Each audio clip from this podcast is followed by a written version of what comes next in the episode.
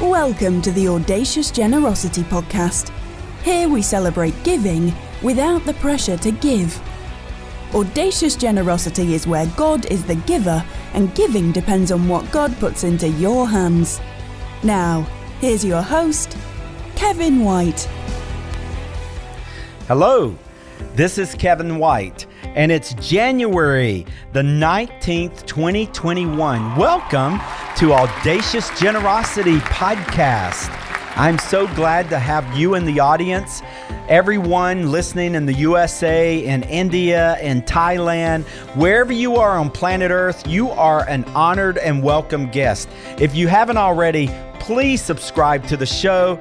If you have the possibility of listening where they're collecting reviews, I would love your feedback. Please give a positive review. I'd love to hear from you. You can email me at kevin at kevinwhite.us, but I welcome you to Audacious Generosity.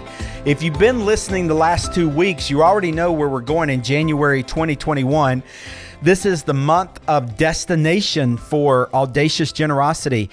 It's an ultimate spoiler alert as I'm taking you to the very back of the book. On January the 5th, I shared with you the actual conclusion chapter of Audacious Generosity and the three final words open your hands in the book Audacious Generosity. Last week, we actually started looking at chapter 15, which is the application chapter to the section three on setting others free, living generously to give more. And we went through the application number one. Today, we're actually going to walk through the application number two together, where we are challenged by God to exchange our values, motives, and mission for God's. I want to play you this segment out of my audio book for audacious generosity. Here's application number two. Application number two Exchange your values, motives, and mission for God's. Open to a new page in your journal. Draw a straight line down the middle, then evenly divide the page into three sections. At the top of section one, in the left column, write My Values. In the right column, write God's Values. At the top of section two, in the left column, write my motives. In the column on the right side, write God's motives. At the top of section three, in the left column, write my mission. Across the page, write God's mission. In the My Values box, I want you to list your top three values. For example, this could be the presence of God, my family, and my house. You decide. In the God's values box, write the words to John 3:16. Circle what God values. In the my motives box, list your top 3 motives. This could be to experience God, to be healthy, to be financially independent, to be kind, you decide. In the God's motives box, write the words to Luke chapter 19, verse 10. Circle what motivates God. Finally, in the My Mission box, write your mission. This could include to pursue God, to have a successful career, or to love your family well, in the God's mission box, write the words to Matthew chapter 28, verses 18 through 20. Circle God's mission. I want you to notice any differences between yours and God's. Across section 1, write God's values become my values. I want you to pray and exchange your values for God's values. Surrender your values to God. Trust that He cares for you. Across section two, write God's motives become my motives. I want you to pray and exchange your motives for God's motives. Surrender your motives to God. Across section 3, write God's mission becomes my mission. I want you to pray and exchange your mission for God's mission. Surrender your mission to God. Trust that He cares for you. Take time to meditate on each of the Bible verses. Reflect on how God is moving within you right now. Let Him exchange your values, motives, and mission for His. Key verse For this is how God loved the world. He gave His one and only Son, so that everyone who believes in Him will not perish, but have eternal life. John 3:16 NLT. The point? We set others free when we exchange our values, motives, and mission for God's. Welcome back. There you have it. Application number two for the section three of my book, Audacious Generosity. And I want to just take a moment and talk to you about exchanging your values, your motives, and your mission for God's. You know, whenever I was becoming a Christ follower, I was told many times to put my trust in Christ, to take Jesus. I don't remember much discipleship or guidance to exchange my values for God's values, my motives for God's motives, my mission for God's mission. I've been told many times that it is God's expectation that his people become more like his son, Jesus Christ. Perhaps you've heard the big word sanctification, which basically means that God sets his people apart. We have been set apart for his glory. We have been made spiritually into the likeness of Christ. John the Baptist even said, He must increase, I must decrease. And over and over throughout the New Testament, we are called to live a life of Christ. And sometimes that can be confusing and even a little frustrating about what does that look like. I remember several decades ago the book, What Would Jesus Do? And there were even wristbands around the question, What would Jesus do? And that was a call to walk in his steps. And throughout our life, at very critical decisions, that we would ask the practical question, What would Jesus do? Seek to know and do his will and follow that and taking the steps in his steps in walking on earth the way that Jesus would if he were on the earth, the way that he walked whenever he was on the earth. It could even still be a mystery as to what would Jesus do. This application brings it down to a very practical level because in this section I walk through 12 things that are values of God and I just want to mention those real quickly here. Number one, God values stewardship. Number two, God values first fruits. Number three, God values blessing you. Number four, God values obedience. Number five, God values his why for giving. Number six, God values eternal life. Number seven, God values compassion for those facing a Christless eternity. Number eight, God values the Great Commission. Number nine, God values the advancement of the gospel. Number 10, God values audacious generosity. Number 11, God values miracles. Number 12, God values multiplication. And so there are the 12 values that I speak about in my chapter 12 of Get or Give in audacious generosity. And so when we get to this application number two, to exchange your values for God's values, you have an idea of what God values. And in the book, we did the same with motive and we did the same with mission. Have you exchanged your values for God's values? And again, it's not that God doesn't care. He's not a dictator that would say, You shut up and sit down and you only take my values. Anything you care about, I could care less about. Because the reason I care about India is because God cares about India.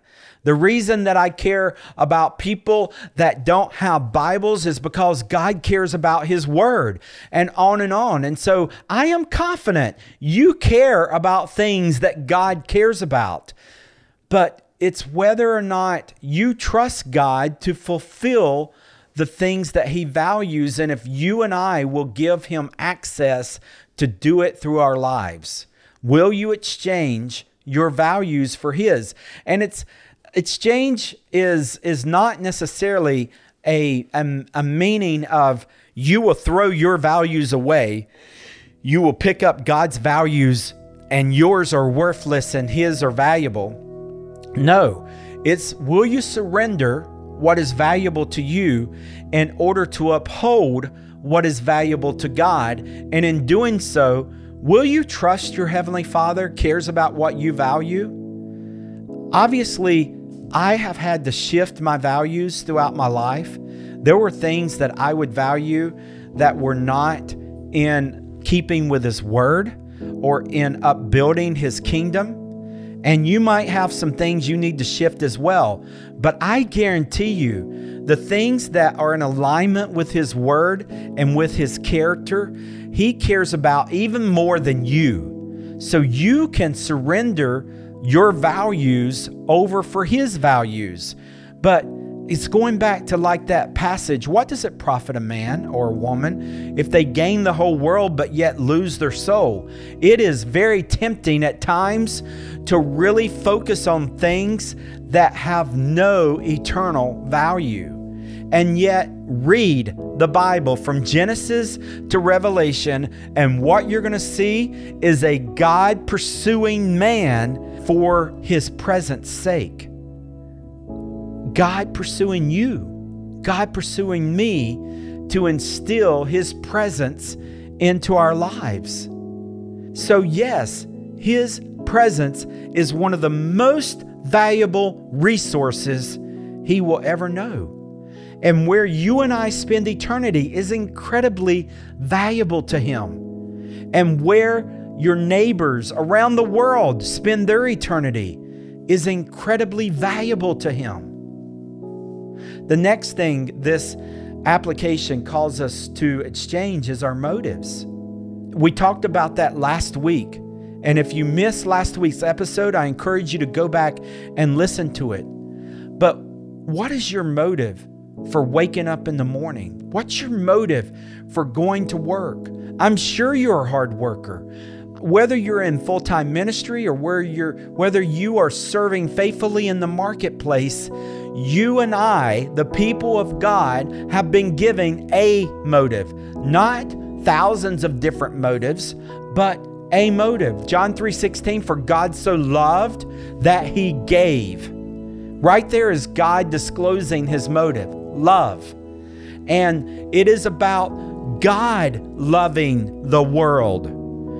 What does it profit a man if the world knows how much you and I love them, but they don't know that the creator of the universe loves them, created them, sent his one and only son to die in their place? Yep, they know you love them, they know I love them, but they don't yet know Jesus died because he loves them. That would be pitiful, shameful, a disgrace. You and I, even on our best day, need to exchange our motives for God's motives. God's motives are pure. God's motives care about the eternal life in every single person He's ever created. God's motive is love.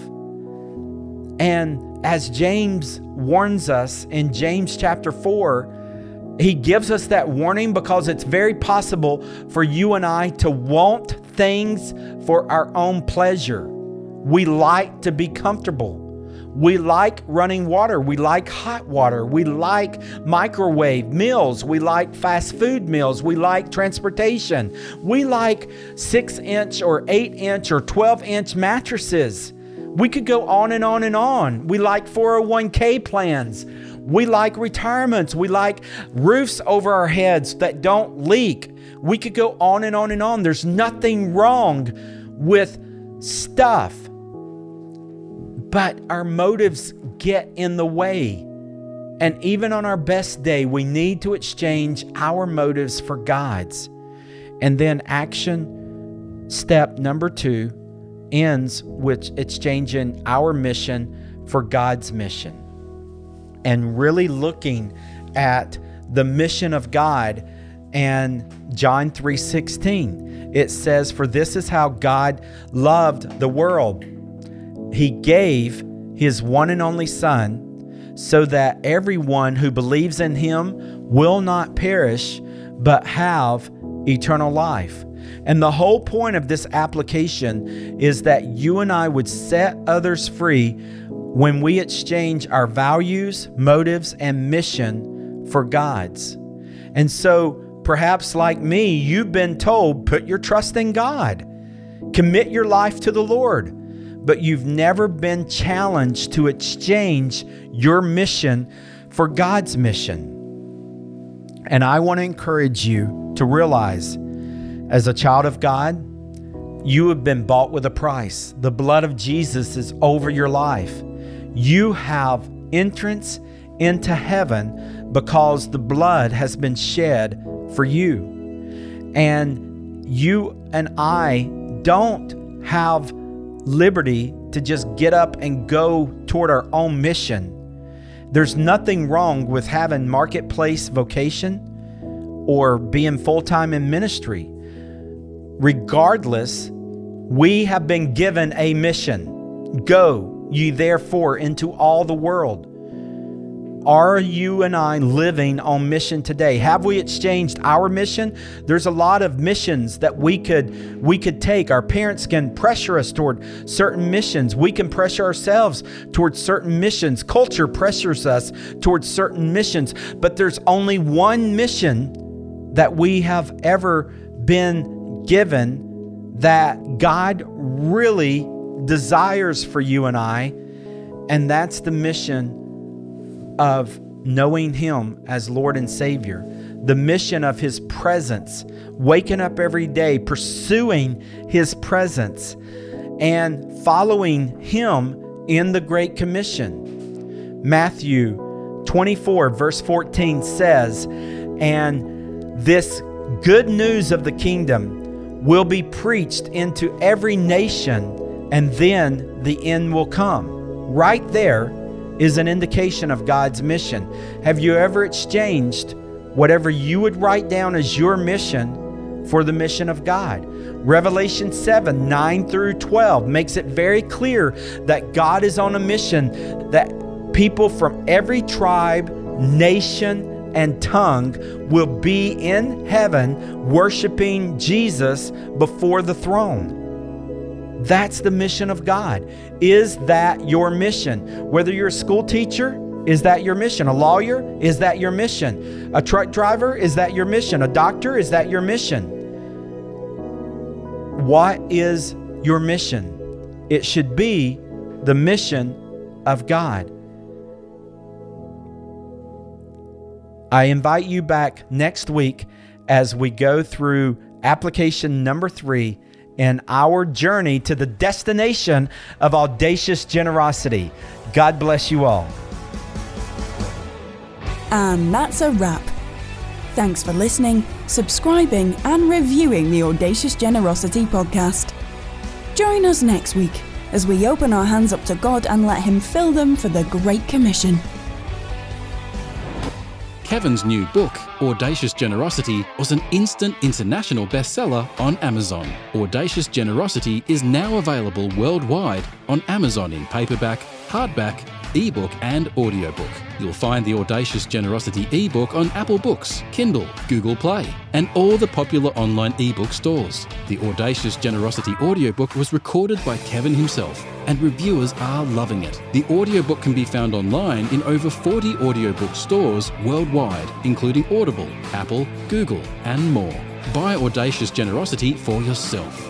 Gift it to your family and friends for the holidays. Discover why Audacious Generosity was an instant bestseller. Audacious Generosity is all about you enjoying a living relationship with God that's fueled by courage, characterized by freedom, and overflowing with audacious generosity. Get your copy today.